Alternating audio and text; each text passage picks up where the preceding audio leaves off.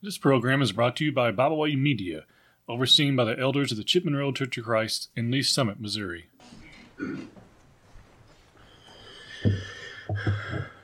Did you know that Christians are viewed as underdogs?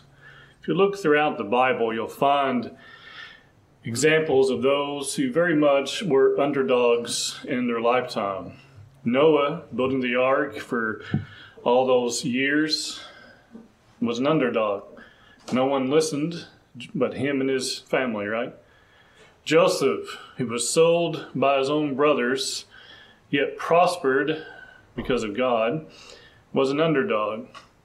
The thing about men like other men like Daniel, who was an underdog, he found himself in the den of lions. He wasn't supposed to survive, but he did.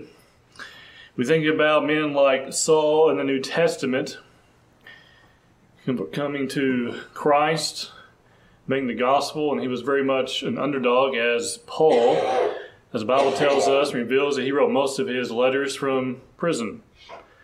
Christ himself, in many ways, also was an underdog. He wasn't supposed to be successful, at least not in the eyes of the world. He wasn't supposed to convert thousands of people while on the earth, but he did. Everyone was supposed to reject him. Most did, but not all.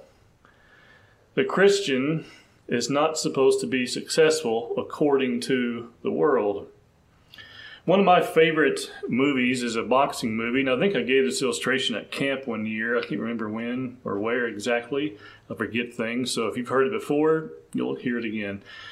But one of my favorite illustrations comes from a movie called Cinderella Man. It's about a boxer during the time period of the Great Depression. And he was a man by the name of James J. Braddock. He was a boxer just before the Depression hit. And when the Depression hit, he went to a slump and really almost disappeared from view entirely. And then as time went on, his promoter came up to him and offered him a fight. He took it, which he wasn't supposed to take. He was supposed to lose. They viewed it as a throwaway fight. And he won the fight. His promoter came back and told him he wanted him to train again.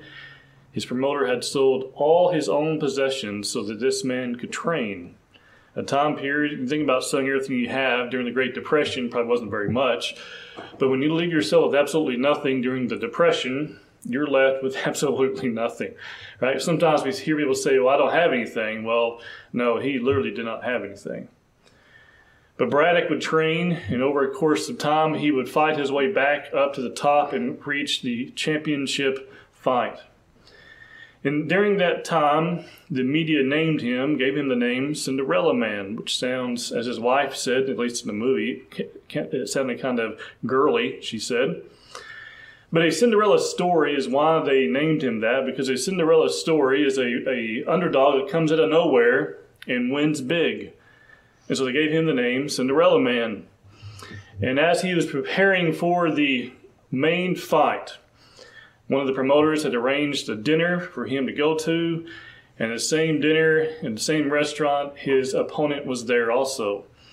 So they go up, they meet one another, the media is there, and they're talking to one another. And then Max Baer, who was his opponent, knowing his name was Cinderella Man, leans in and tells him, you need to stop. Take all the photos you want, but you need to stop. James Braddock looks at him and tells him, you need to stop telling my wife you're going to kill me. Because if you know anything about Max Baer, he actually killed two men in the ring in the process of fighting. He knocked them down, they didn't get back up. And so he very much could have killed him. In fact, one of the lines for their fight from one media source was, as good as murder, is what they told everybody on the front page. And so they had this conversation there in front of everyone. And then Max Baer leans in and tells him, I'm not joking. People die in fairy tales all the time. He tells him that because of his nickname, the Cinderella Man. Now, I won't ruin the rest of the movie for you, but he was very much an underdog. Christians are very much an underdog. We're not expected to do well, yet we live in times that are confusing to say the least, And we are still, maybe not the rate we would like, still converting souls to Christ. We are still encouraging one another. See, one of the best things about a underdog, I almost said Cinderella, but an underdog story, is an underdog, one of their classic traits is they never give up. Rocky Balboa, another one of my favorite movies, he never gives up. He gets beat to a pulp, but he never gives up. As Christians, we may falter at times, but we cannot give up. We may fall down, but we cannot give up.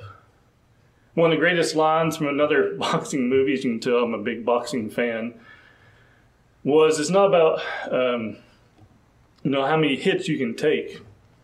It's about how many hits you can take and keep moving forward. And the idea was you're going to take the hits, but you can't keep moving forward. As a Christian, we're going to take a lot of hits. We're going to make mistakes. We're going to fail. We're going to fall short. But if we are following Christ, we can, when we make those mistakes, repent of those things, and keep moving forward. Because when we lose is when we decide to give up. It's when we decide to stop trying. It's when we decide life is too hard and we fold up and we go home. We will never get to heaven if we do that. We'll never bring anyone to heaven with us if we do that. So even though we as Christians are an underdog story, let us take one of the greatest traits of an underdog and never give up. The Apostle Paul was placed in prison, I think at least in part with the idea that he would be quiet. You know, for a man who was in prison, he was very loud, wasn't he?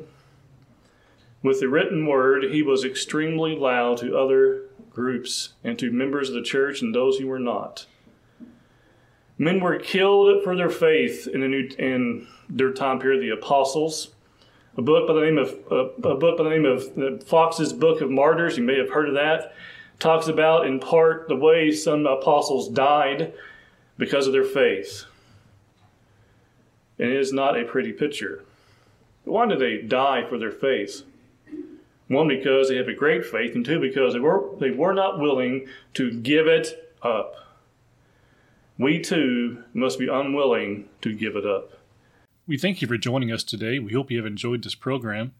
You can find out more about Bible Way Media by visiting us at BibleWayMedia.org. You can find us on Facebook, Twitter, and Instagram.